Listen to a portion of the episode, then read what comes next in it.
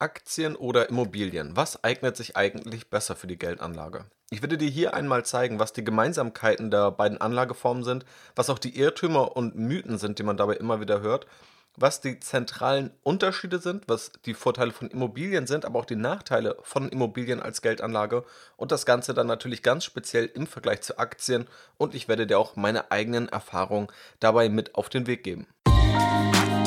Eigenständig anlegen und Vermögen aufbauen mit dem Aktienrebell Podcast. Hier erfährst du, wie du ohne Banken und Berater das Beste aus deinem Geld machst. Ich, Janis Lorenzen, bin der Gastgeber und wünsche dir jetzt viel Spaß. Ja, herzlich willkommen zu dieser Podcast-Episode, in der wir nun mal neben Aktien eine andere Anlageform, eine andere Vermögensklasse stellen, und zwar Immobilien. Vermutlich so die bekannteste Anlageform tatsächlich die, die auch für die meisten Menschen irgendwo am greifbarsten ist, da wir alle selbst jeden Tag Immobilien sehen, selbst in Immobilien leben und allein dadurch schon ein intuitives Verständnis haben, dass Immobilien sich irgendwo als Geldanlage ereignen könnten. Und genau diese Frage dahinter, wie gut eignen sich Immobilien dann überhaupt, aus Sicht von Privatanlegern für die Geldanlage, die möchte ich hier einmal etwas differenzierter angehen.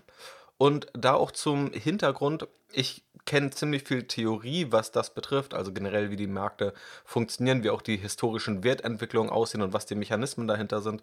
Ich kenne aber auch die Seite der Praxis, von Aktien natürlich sowieso, aber auch Immobilien. Auch da habe ich selbst schon investiert. Und ich kenne auch viele Personen, die in beiden Branchen arbeiten, also viele in der klassischen Finanzbranche, die dann eher mit Aktien zu tun hat, aber auch viele aus dem Immobilienbereich. Das heißt, ich glaube, da habe ich einen bunten Mix aus Informationen, sowohl praktisches als auch theoretisches Wissen, den ich dir hier mal mit auf den Weg geben möchte, beziehungsweise dir so die Essenz daraus mitgeben möchte. Denn natürlich gilt auch hier, wir werden irgendwo verallgemeinern müssen. Wenn wir über Aktien sprechen, dann gibt es natürlich viele unterschiedliche Aktien. Es gibt unterschiedliche Branchen, unterschiedliche Regionen und auch unterschiedliche Aktienmärkte und Strategien. Wir werden hier über die grundlegenden Mechanismen von Aktien sprechen. Genauso gibt es natürlich auch bei Immobilien ganz unterschiedliche Formen um in Immobilien zu investieren. Du könntest beispielsweise eine Wohnimmobilie kaufen und diese vermieten, Gewerbeimmobilien, du könntest Ferienimmobilien, also Ferienwohnungen, Ferienhäuser vermieten oder eher in die Aufwertung gehen, Fix and Flip, sprich eher renovierungsbedürftige Wohneinheiten aufkaufen und gewinnbringend verkaufen. Auch das sind unterschiedliche Formen. Die wohl populärste Form ist die Wohnvermietung, also klassisches Vermieten von Wohnraum für langfristige Wohnzwecke. Aber das nur vorweg. Natürlich gibt es immer noch mal individuelle Unterschiede und da, wo es Sinn macht, werde ich die auch noch mal hervorheben. Wichtig ist aber auch, wir konzentrieren uns hier auf die Geldanlage. Hier soll es also nicht um die Frage gehen, ob sich beispielsweise ein Eigenheim oder eine Eigentumswohnung, um sie selbst zu bewohnen, lohnt. Da will ich auch gleich nochmal bei den Irrtümern oder Mythen kurz drauf eingehen. Prinzipiell geht es hier aber darum, wenn du Geld angespart hast oder Geld sparen möchtest und du möchtest es bestmöglich anlegen, wie gut ist es in Aktien angelegt und wie gut ist es in Wohnungen, die du sozusagen ja, mit Gewinnerzielungsabsicht dann vermietest. Klären wir einmal grundsätzlich die Gemeinsamkeiten dabei, bevor wir dann einmal durch die Irrtümer gehen, die mir immer wieder begegnen, unter anderem was die Renditeerwartungen bei beiden Anlageklassen betrifft.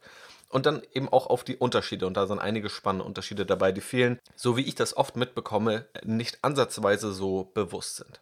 Also grundlegend, Aktien sind Unternehmensbeteiligungen, die an der Börse gehandelt werden. Ja, also du kannst dich an Unternehmen beteiligen, das kannst du privat tun oder eben über die Börse, wo du dann eben auch diese Beteiligung handeln kannst. Übrigens, es gibt auch Immobilienaktien, also Aktien von Immobilienunternehmen. Durch Aktien bist du ziemlich flexibel, was das angeht.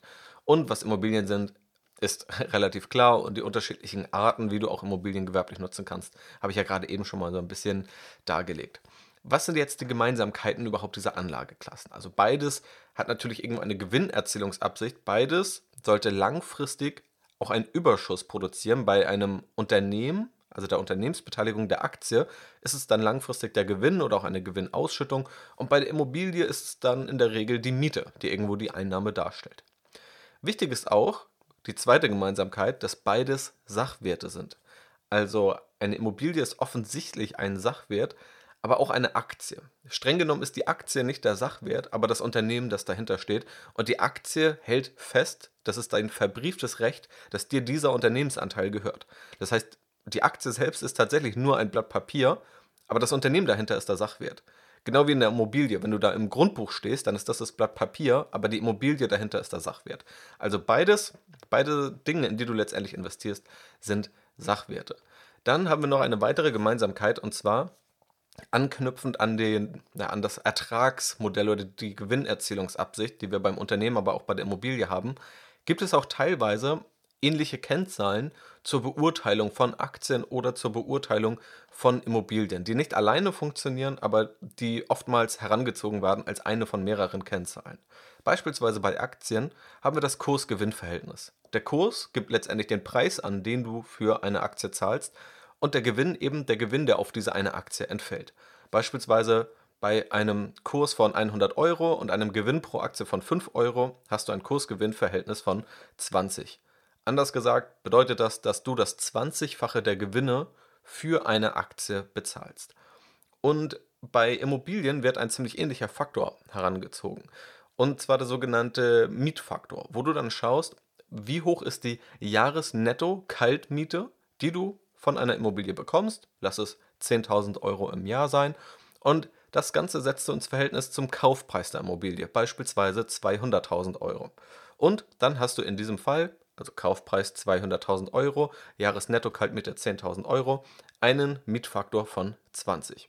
Und das ist tatsächlich das Pendant der Immobilienwelt zum KGV in der Aktienwelt.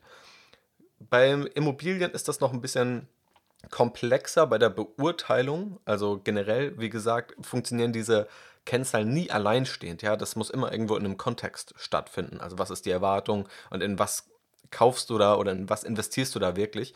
Und beim Mietfaktor müssen natürlich noch Dinge berücksichtigt werden, wie beispielsweise Zinskosten, wenn das Ganze über eine Finanzierung stattfindet, oder ob in naher Zukunft beispielsweise Renovierungen anstehen. Also was kann natürlich den Mietfaktor neben vielen anderen Faktoren noch beeinflussen. Und vierte Gemeinsamkeit, beide Anlageklassen sind heute recht hoch bewertet.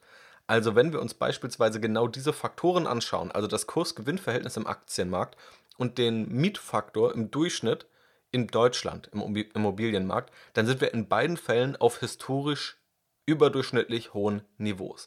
Das ist beides auch bedingt durch die Geldpolitik, also dadurch, dass wir einfach niedrigere Zinsen haben, ist es beispielsweise auch okay für viele, höhere Immobilienpreise zu zahlen, da der Gesamtkreditbetrag dadurch nicht signifikant steigt und dann natürlich irgendwo auch die Alternativen fehlen.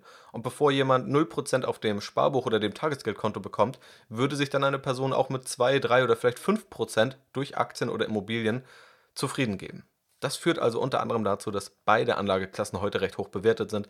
Wenn man hier also kritisieren möchte, dass wir hohe Bewertungsniveaus haben, dann gilt das auf beide Anlageklassen gleichermaßen. So viel zu den Gemeinsamkeiten. Und es gibt viele Mythen und Irrtümer, die ich da immer wieder höre, aber die können wir gerne nochmal in Zukunft vertiefen, wenn dich das weiter interessiert. Die drei wichtigsten möchte ich hier aber einmal direkt ja, adressieren. Ein Irrtum, Immobilien steigen immer. Ja, also wir haben alle mitbekommen über die letzten zehn Jahre, dass Immobilienpreise stark gestiegen sind. Ich glaube, das ist an niemandem vorbeigegangen, gerade in den größeren Städten wie München beispielsweise, Düsseldorf oder auch Hamburg oder auch mittlerweile in Berlin sind Immobilienpreise gestiegen. Ein großer Fehler, und den erlebt man überall, generell bei diesen Anlageklassen, ob Aktien oder ob Gold oder ob Immobilien. Es gibt einige Phänomene, die lassen sich überall, wo es um Geldanlage geht, immer wieder beobachten. Und eine Beobachtung, die man überall machen kann, ist, dass Anleger die Rendite der letzten ein, drei, fünf Jahre überschätzen und diese in die Zukunft fortschreiben. Ja, wenn wir aber eins wissen, dann dass langfristig sich auch mal Renditetrends umkehren. Und im Immobilienmarkt ist es so, dass die letzten zehn Jahre von steigenden Immobilienpreisen geprägt waren. Und oftmals gehen Anleger nun davon aus, dass Immobilienpreise immer steigen, als sei es eine, eine Wahrheit oder als sei es ein Gesetz, dass es immer so weitergeht. Wenn wir aber mal den Blick ein bisschen öffnen und weiter nach hinten schauen, dann sehen wir beispielsweise, und viele Studien äh, zeigen auch, dass dieser Anstieg in der Höhe der letzten Jahre zum einen durch die Geldpolitik bedingt ist, zum anderen auch ein Nachholeffekt ist, Eben deshalb, weil die Immobilienpreise davor nicht so stark gestiegen sind. Dieser Preisanstieg findet vor allem etwa seit der Finanzkrise 2007-2008 statt. Aber von 2000 beispielsweise bis 2010 sind die Immobilienpreise in Deutschland inflationsbereinigt gefallen. Das Ganze können wir sogar noch weiter zurückverfolgen. Wenn wir uns beispielsweise basierend auf Quellen der OECD und auch von der Deutschen Bank die Zahlen anschauen, seit 1970, dann sind die Immobilienpreise in Deutschland real von 1970 bis 2010 gefallen. Es gab immer mal wieder Phasen, wo sie gestiegen sind, ähnlich wie die Zyklen an den Börsenmärkten, nur die Zyklen sind erstmal bei den Immobilienmärkten deutlich länger. Also auch beispielsweise von 1994 bis 2008 oder auch noch dann bis 2010 sind die indexierten Immobilienpreise von 127 auf knapp unter 100 gefallen. Also das ist dann ein ja, Abschwung von etwa 20 bis 25 Prozent, wenn wir die Immobilienpreise um die Inflation bereinigen. Und das sind Zyklen, die so immer wieder vorkommen und auch in anderen Ländern zu beobachten sind. Und spannend ist natürlich, sich das einmal jetzt wirklich langfristig anzuschauen und auch möglichst über unterschiedliche Länder hinweg. Und bei Aktien ist es relativ einfach. Wir schauen, wie die Wertentwicklung der Aktienunternehmen gelaufen ist oder wie die Wertentwicklung war, welche Gewinnausschüttungen vorgenommen wurden und daraus errechnet sich die Rendite.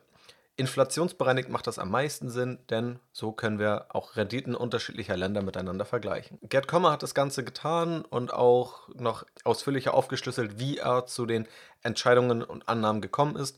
Und Renditen bei Wohnimmobilien müssen dann noch bereinigt werden, beispielsweise um Instandhaltungskosten und neben der Wertentwicklung muss noch eine Brutto-Mietrendite angenommen werden, also was durchschnittlich als Mietrendite entsteht, wenn sozusagen die Wohnung auch vermietet wird.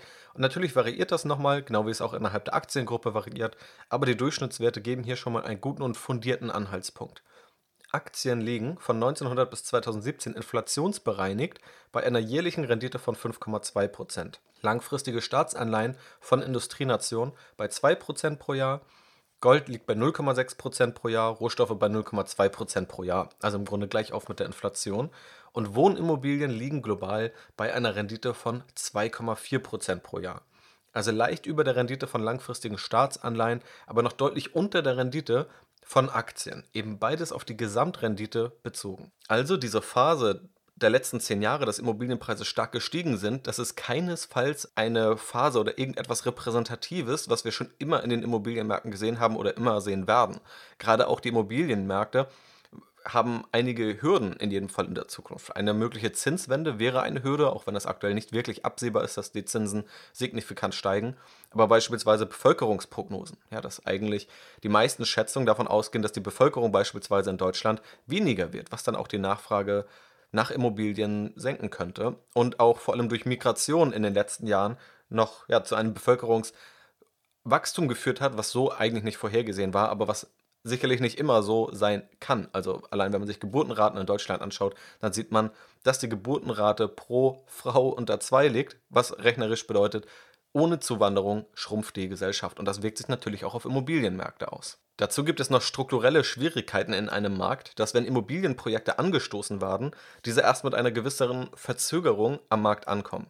Und wenn jetzt so lange Projekte angestoßen werden und geplant werden und auch umgesetzt werden sollen, bis sozusagen ja, das Ganze noch lohnenswert erscheint, dann kann, kann es irgendwann diesen Punkt geben, wo man merkt, okay, jetzt ist eigentlich Angebot und Nachfrage ausgeglichen und dann kommen aber noch zahlreiche Projekte auf den Markt, wo das Angebot dann über die Nachfrage hinausschießt. Und das ist dann ein Punkt, wo Preise auch fallen können, wo vielleicht auch Kreditzusagen scheitern oder bestehende Kredite deutlich teurer werden, weil die Sicherheit nicht mehr so gegeben ist im Wert. Also all das sind Risiken, die noch bei Immobilien mit reinspielen und die auch die Immobilienmärkte nochmal ein bisschen kennzeichnen. Aber wie gesagt, da kann man noch tiefer eintauchen. Wichtig ist hier erstmal festzuhalten, es gibt kein Gesetz, dass Immobilienmärkte immer steigen. Ja, also ganz im Gegenteil, auch in der Vergangenheit hatten wir andere Phasen und die Phase der letzten zehn Jahre ist eher eine Ausnahme historisch gesehen.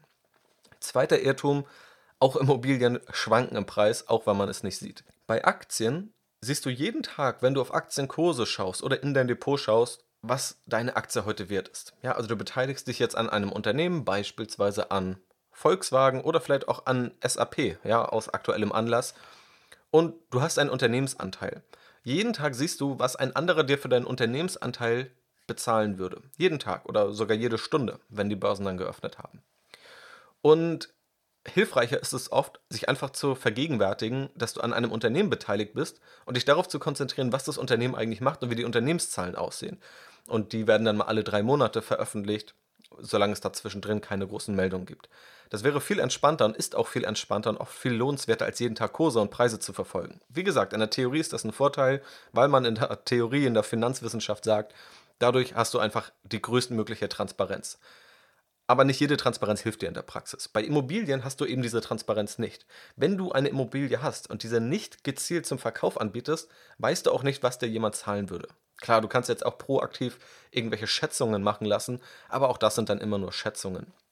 Und im Grunde haben Immobilien dadurch einen Vorteil, der durch Intransparenz entsteht. Ja, also diese Intransparenz im Preis, dass du nicht jeden Tag sozusagen jemanden bei dir an der Tür klingeln hast, der sagt, heute würde ich dir Preis X zahlen, am nächsten Tag Preis Y. Das hast du eben bei Immobilien nicht. Trotzdem müssen wir natürlich auch wissen, Immobilien schwanken auch im Preis, auch wenn wir nicht jeden Tag den Preis sehen. Also angenommen, du würdest deine Immobilie jede Woche einmal inserieren. Und wir gehen davon aus, dass es irgendwie in einer Großstadt, wo du auch einen gewissen ja, effizienten Markt hast, wo du also auch genug Angebot und genug Nachfrage hast, dann wirst du vermutlich jede Woche ein unterschiedliches Gebot bekommen oder unterschiedliche Gebote. Und gerade wenn es mal mit den Immobilienmärkten bergab geht, wenn wir jetzt mal auf Jahresbasis denken, dann bist du natürlich nicht gezwungen zu verkaufen bei Immobilien. Bei Aktien bist du genauso wenig gezwungen zu verkaufen. Bei Immobilien ist dann aber eben das Schöne, du siehst eigentlich nicht, dass der Preis gefallen ist. Aber natürlich ist dieses Risiko irgendwo da, wenn du dich entscheidest, gut, nach fünf Jahren möchte ich meine Immobilie verkaufen. Und dann kann es natürlich auch sein, dass du in einer sogenannten Crash-Phase oder in einer Phase niedrigerer Immobilienpreise verkaufen musst, auch wenn es dir niemand sagt. Also, das ist erstmal generell ein Irrtum, der teilweise positive, aber natürlich auch negative Effekte hat. Und Irrtum Nummer drei, der Glaube, dass Miete prinzipiell in jedem Fall rausgeschmissenes Geld ist. Ja, also viele sagen, warum soll ich dann einen bestimmten Betrag jeden Tag an meinen Vermieter überweisen, wenn ich damit eine Immobilie abbezahlen kann. Das ist nochmal ein ziemlich umfassendes Thema. Da gibt es auch ganze Bücher zu, zu der Frage, sollte ich eine Immobilie kaufen oder sollte ich zur Miete wohnen? Und die Wahrheit ist, dass es da keine einheitliche Antwort gibt. Der Irrtum ist aber gerade zu glauben, dass es eine einheitliche Wahrheit wäre, dass Miete prinzipiell rausgeschmissenes Geld wäre. Denn wenn man mal unterschiedliche Beispiele durchkalkuliert und beispielsweise Dr. Gate Kommer hat das gemacht in seinem Buch Kaufen oder Mieten, wenn man mal historische Zinssätze annimmt und wenn man davon ausgeht, dass ein Eigenkapital von 20 Prozent ja, in Höhe des Immobilienpreises eingebracht wird und auch die Kaufnebenkosten bezahlt werden, die oft um und bei 10 Prozent betragen. Und man das nun vergleicht zur Variante, wo du mietest, oftmals mit einem geringeren oder mit einer geringeren Miete, als die Summe aus Tilgung und Zins bei der Immobilie wäre und wo du dann eben das, was du in die Immobilie angezahlt hast, in ein Portfolio, das zur Hälfte in den Aktienmarkt, zur Hälfte in den Anleihenmarkt investiert, dann wirst du historisch gesehen, basierend auf diesen Werten, die Gerd Kommer da hat einfließen lassen, mit der Variante, wo du mietest und dein Geld in Aktien und Anleihen, also relativ konservativ sogar anlegst, besser gefahren. Ja, das hat er alles ziemlich detailliert aufgeschlüsselt. Man kann nun natürlich nochmal drüber streiten, wann diese Annahmen wirklich auf einen zutreffen und Immobilien sind natürlich auch etwas individueller, also es weicht immer irgendwo von einem Durchschnitt ab. Das heißt, man kann sich das definitiv noch differenzierter anschauen, das sollte man aber auch tun und man sollte noch ganz andere Faktoren mit einbeziehen in die Entscheidung, ob ein Eigenheim sinnvoll ist oder nicht. Also abseits des finanziellen gibt es da auch die sogenannte Lifestyle-Gründe. Also wo möchte ich eigentlich langfristig wohnen? Weiß ich, ob ich da langfristig wohnen möchte? Wie groß muss das eigentlich sein? Wie sieht eigentlich meine Lebensplanung aus? Und was sind Vorteile? Beispielsweise bei einer Mietwohnung, da kann auch mal eine Kündigung reinkommen, beispielsweise weil Eigenbedarf angemeldet wird. Bei eigenem Wohneigentum ist natürlich auch die eigene Verantwortung viel größer, die kann man dann nicht mehr an jemand anderen abgeben. Wie gesagt, das kann man nochmal intensiver diskutieren. Hier geht es mir nur darum, einmal klar festzuhalten, es gibt nicht diese eindeutige Wahrheit, dass Miete immer rausgeschmissenes Geld ist, sondern auch, dass zur Miete wohnen und Geld beispielsweise am Aktien- und Anleihenmarkt zu investieren, finanziell gesehen auch in einigen Fällen die bessere Möglichkeit sein kann. So, und jetzt schauen wir mal ganz konkret darauf, was sollte man denn jetzt tun? Also wann eignen sich Aktien für die Geldanlage besser, wann eignen sich Immobilien und wo sind auch die zentralen Unterschiede? Die Faktoren, auf die das immer mal wieder zurückkommt, sind dann Themen wie das Startkapital, welches notwendig ist, womöglich eine Bonität, die man braucht, generell die Einstiegshürden, wie hoch sind also die Einstiegshürden bei jeder Anlageklasse, wie groß ist die Expertise, die man dafür braucht? Welches Risiko geht man dabei ein? Und welche Renditeerwartung ist womöglich auch realistisch? So, und jetzt möchte ich dir mal zehn Unterschiede von Immobilien zu Aktien zeigen und diese auch zu bewerten, ob das eher ein Vor- oder ein Nachteil ist, der daraus entsteht. Punkt 1 ist die physische Erlebbarkeit. Und letztendlich ist es, wenn man es genau nimmt, nur ein psychologischer Faktor. Also allein, dass ich nochmal hier erklärt habe, dass auch eine Aktie ein Sachwert ist, zeigt schon ein grundlegendes Missverständnis, was in großen Teilen der Bevölkerung immer wieder vorhanden ist. Ich glaube, jemand, der den Podcast hört, du wirst wahrscheinlich wissen, dass auch eine Aktie oder hinter Aktien Sachwerte und viele Sachwerte stecken. Aber Immobilien sind für viele greifbar und Unternehmen oder auch Aktien sind noch etwas abstrakter für viele. Und diese physische Erlebbarkeit, das merke ich immer wieder, die führt zu mehr gefühlter Sicherheit. Wie gesagt, im Hintergrund schwanken beide im Preis. Und auch Immobilienmärkte, wenn man sich das mal anschaut, auch zur Finanzkrise und auch in anderen Ländern, haben auch schon enorm viel Wert verloren in kurzer Zeit. Also auch ähnlich wie beim Aktienmarkt oder wenn man das Ganze mal weit zurückrechnet, auch da gibt es nicht so gute Daten wie an den Aktienmärkten tatsächlich, aber es gibt Daten und die deuten auch darauf hin, dass auch genauso große Crashs und Korrekturen am Immobilienmarkt stattfinden wie an den Aktienmärkten, wo also 50 oder bis zu 80 Prozent des Wertes von Immobilien verloren geht. Das sind dann auch teilweise Phasen, die wir nicht unbedingt in Deutschland erlebt haben, aber auch schon in Deutschland, aber auch in anderen Märkten, beispielsweise in den USA, auch nochmal von Städten zu Städten unterschiedlich, hat man also was dort sehr, sehr gut beobachten können.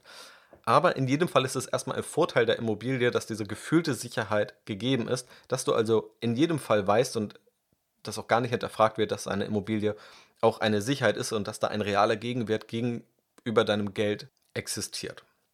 Der zweite Unterschied ist die Liquidität der Anlageform. Es gibt unter anderem das magische Dreieck der Geldanlage. Auch dieses Konzept habe ich mal ziemlich am Anfang im Podcast erklärt. Und dieses magische Dreieck der Geldanlage besagt, dass es drei Ziele gibt bei der Geldanlage: Rendite, Sicherheit und Liquidität. Und dass du aber immer nur zwei von denen sehr gut abdecken können wirst. Du wirst es nie schaffen, alle drei abzudecken. Und schauen wir uns jetzt den Punkt Liquidität an, dann sind Aktien hier ganz klar im Vorteil gegenüber einer Immobilie.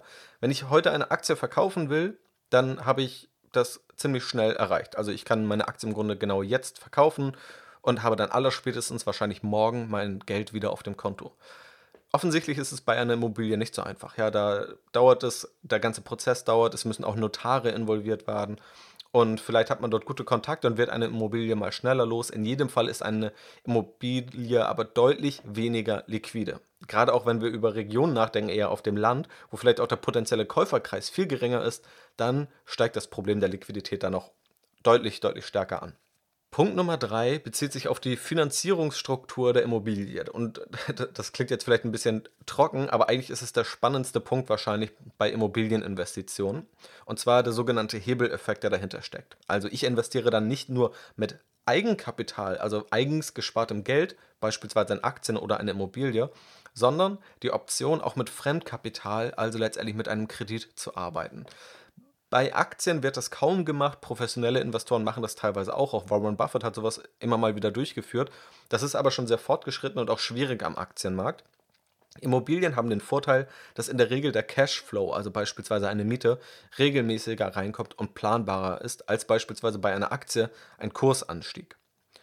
Und der Hebeleffekt zielt im Grunde darauf ab, dass du beispielsweise, ja, nehmen wir eine Immobilie für 100.000 Euro kaufen möchtest und nun nimmst du nicht die 100.000 Euro, die du selbst angespart hast, sondern du startest mit 10.000 Euro, die du selbst hast. Und die anderen 90.000 Euro, die leist du dir von der Bank. So, und was nun passiert ist und zählt vor allem auch auf die Eigenkapitalrendite ab. Also soll die Eigenkapitalrendite steigern. Denn wenn wir nun annehmen, die Immobilie kaufst du für 100.000 Euro und du schaffst es, diese Immobilie nach fünf Jahren für 120.000 Euro zu verkaufen dann hast du, wenn du die Immobilie selbst für 100.000 Euro kaufst, für 120.000 Euro verkaufst, einen Gewinn von 20.000 Euro gemacht, auf das gesamte Kapital gerechnet, also eine Rendite von 20% in fünf Jahren. Aber bezogen auf dein Eigenkapital, dass du ja nur 10.000 Euro eingesetzt hast und mit 10.000 Euro 20.000 Euro Gewinn gemacht hast, hast du eine Rendite von 200 Prozent erreicht. Und das ist der wichtige Unterschied zwischen Eigenkapitalrendite und Gesamtkapitalrendite. Und das ist kein prinzipieller Vor- oder Nachteil einer Anlageklasse, aber bei Immobilien kann man eben eher auch eine solche Finanzierungsform wählen, beziehungsweise ist da sogar sehr, sehr üblich. Also die meisten Immobilien werden zumindest teilweise mit einer Finanzierung auch gekauft. Wichtig ist aber auch zu verstehen, das Ganze, also dieser Hebeleffekt, heißt wirklich Hebeleffekt und nicht Hebelvorteil, weil der Effekt in beide Richtungen ausschlagen kann.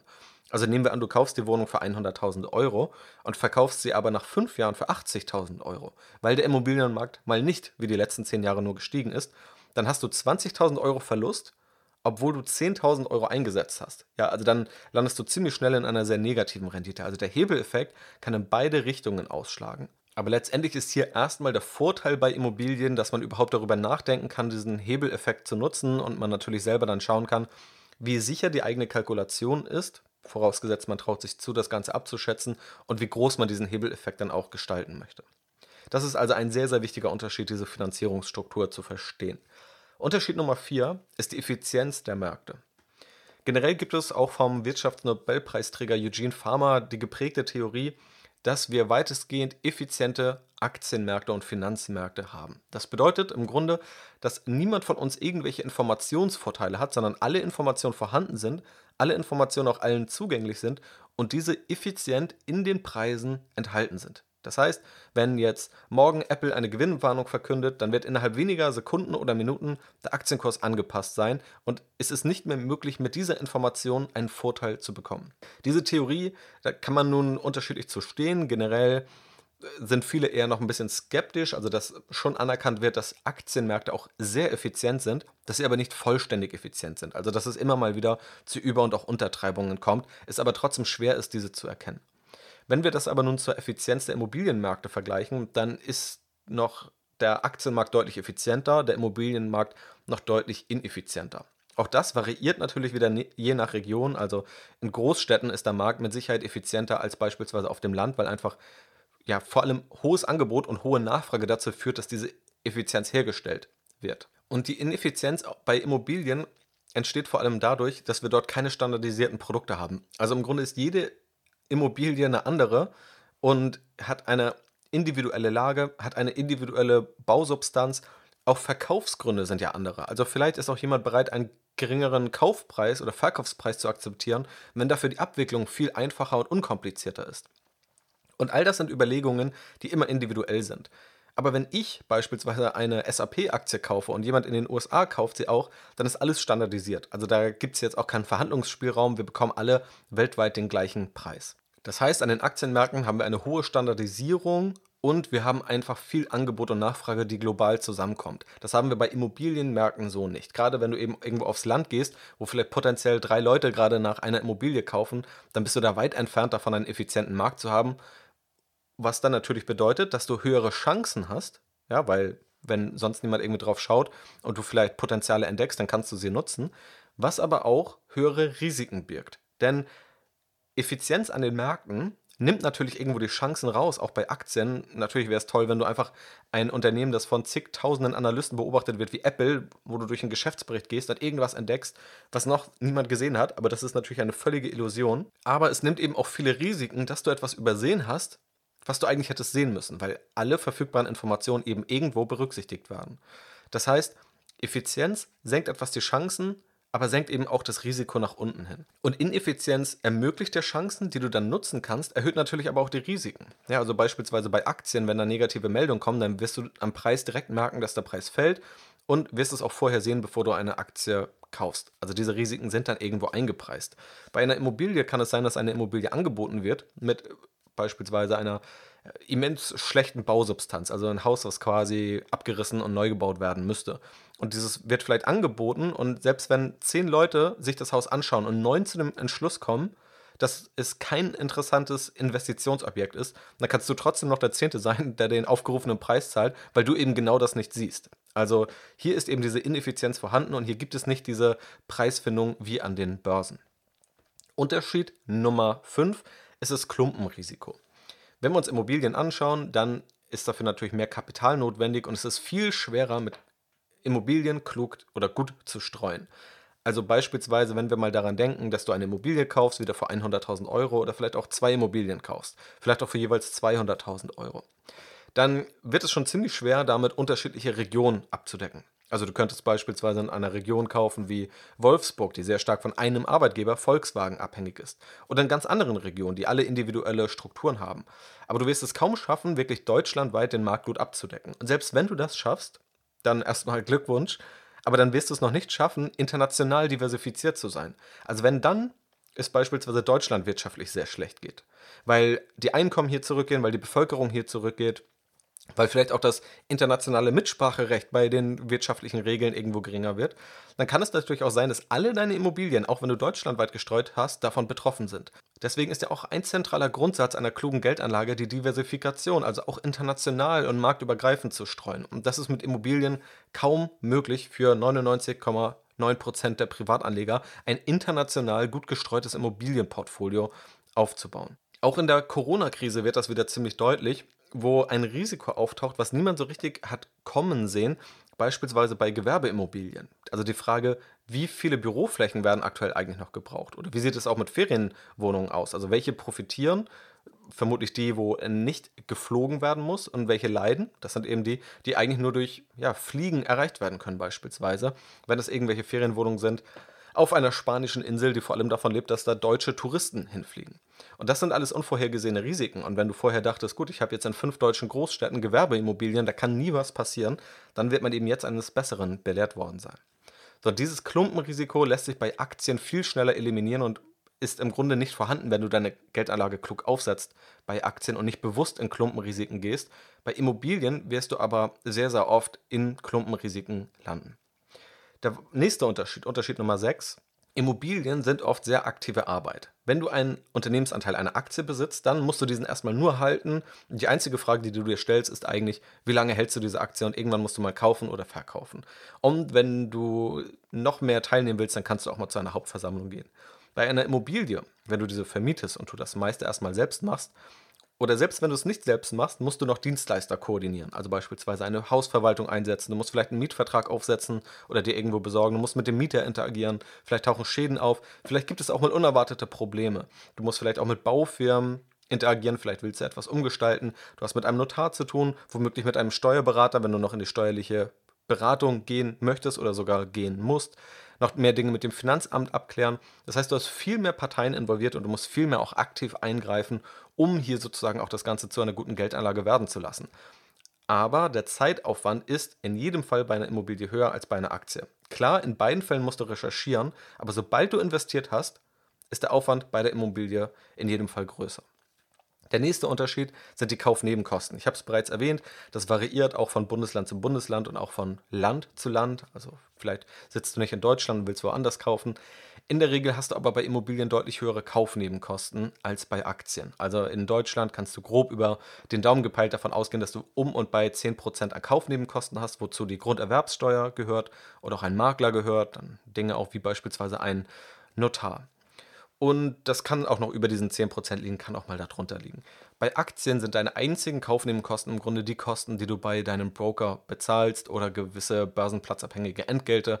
Aber durch moderne Broker wie Scalable Capital, Trade Republic oder auch andere Direktbanken, Comdirect und so weiter, bist du in jedem Fall deutlich günstiger bei den Kaufnebenkosten als bei Immobilien. Also wenn du bei Immobilien von 10% ausgehst, dann wirst du diese bei Aktien fast nie erreichen. Mit den modernen Brokern liegst du da in der Regel, wenn du da vorher auch ein bisschen drauf achtest, bei maximal 0,5% oder vielleicht maximal mal 1% oder bei Sparplänen bei 1,5%.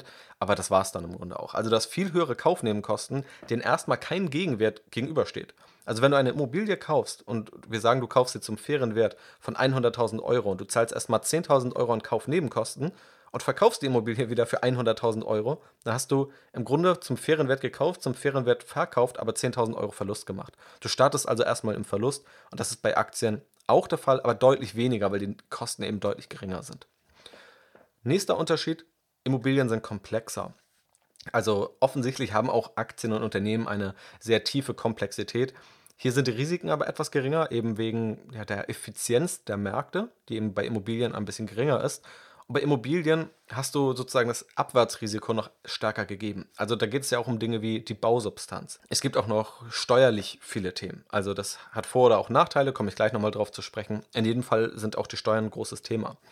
Rechtliche Themen. Also was darfst du eigentlich jetzt mit der Immobilie machen und was nicht? In welche Vermietung darf sie gehen, in welche nicht? Darfst du sie ausbauen oder nicht? Welche Genehmigungen sind dafür notwendig. Ähm, möglicherweise gibt es auch irgendwo staatliche Eingriffe. Also was wir gerade in Berlin sehen mit dem Mietendeckel ist nun mal ein staatlicher Eingriff, wo gesagt wird, auch teilweise rückwirkend, dass bestimmte Mietverträge so nicht gelten und eine andere Miete verlangt wird. Und all das ist eine Komplexität, die du bei Aktien nicht hast, beziehungsweise die bei Aktien von Managern vom Unternehmen selbst gemanagt wird und bei Immobilien musst du sie eben managen. Natürlich kannst du dir auch für alles sozusagen Experten ranholen, aber auch diese musst du wieder managen und auch diese kosten natürlich Geld. Unterschied Nummer 9. Für Immobilien ist die Einstiegshürde größer, weil du ein höheres Startkapital brauchst oder eine höhere Bonität. Also entweder hast du ein hohes Startkapital, kannst womöglich auch dadurch dann Immobilien direkt aus deinem Eigenkapital kaufen, oder du brauchst eben eine gewisse Bonität, um kreditwürdig zu sein. Bei Aktien kannst du im Grunde heute problemlos schon mit ja, dreistelligen Beträgen loslegen und testen, wie das Ganze läuft und damit auch eine Rendite erreichen. Auch dieser Punkt, etwas zu testen, ist bei Immobilien natürlich etwas schwieriger, weil du kannst schon mal für ein paar hundert Euro eine Aktie kaufen oder einen ETF kaufen und das Ganze erstmal in Ruhe verfolgen. Bei Immobilien kannst du natürlich schwer mal zum Test mal so eben eine Immobilie kaufen. Also die Einstiegshürde bei Immobilien ist größer. Und zehnter Unterschied, der teilweise positiv, teilweise negativ ist, sind die Steuern. Also wenn wir mal das gleiche Szenario nehmen, du bist ein Privatanleger, du kaufst privat eine Immobilie und verkaufst sie nach fünf Jahren. Genauso wie du privat eine Aktie kaufst und sie nach fünf Jahren verkaufst. Aktiengewinne unterliegen der Kapitalertragssteuer, die in Deutschland bei 25% liegt. Immobiliengewinne gehen aber auf deine Einkommenssteuer. Das heißt, wenn du beispielsweise im Spitzensteuersatz liegst, dann versteuerst du den Immobiliengewinn mit 42% Angenommen, dein Steuersatz ist deutlich darunter, dann kann das natürlich nochmal individuell anders sein. Und auch bei Immobilien, und das ist sozusagen der Vorteil, denn klar, es hat eine gewisse Komplexität, aber du hast noch weitere Steuerungsmöglichkeiten. Also du könntest ja auch eine Immobilie beispielsweise zehn Jahre halten, dann entfällt die Spekulationsfrist und dann darfst du eine Immobilie steuerfrei verkaufen, was bei Aktien leider nicht möglich ist. Das bei Enthold-Anleger, von denen hier ja einige zuhören und was ja auch eine Strategie ist, die ich selber verfolge, die profitieren nicht davon. Die müssen auch nach 10 oder 15 Jahren noch die 25% Steuern zahlen. Das heißt, das ist ein individuelles Thema. Je nachdem, wann du verkaufst, ist es nochmal individuell. Und es gibt ja auch bei Immobilien noch Unternehmenskonstrukte drumherum. Also auch beispielsweise über eine GmbH investiert wird, was aber beispielsweise auch bei Aktien möglich ist. Aber deswegen hier gibt es kein Pro und Contra bei der steuerlichen Gestaltung. Bei Aktien ist es deutlich einfacher, auf der anderen Seite ist es eben bei Immobilien komplexer, aber bietet dadurch auch etwas mehr Gestaltungsspielraum. Das heißt also, und ich hoffe, dass es rübergekommen, dass es schon Vor- und Nachteile gibt. Also es gibt positive und negative Aspekte.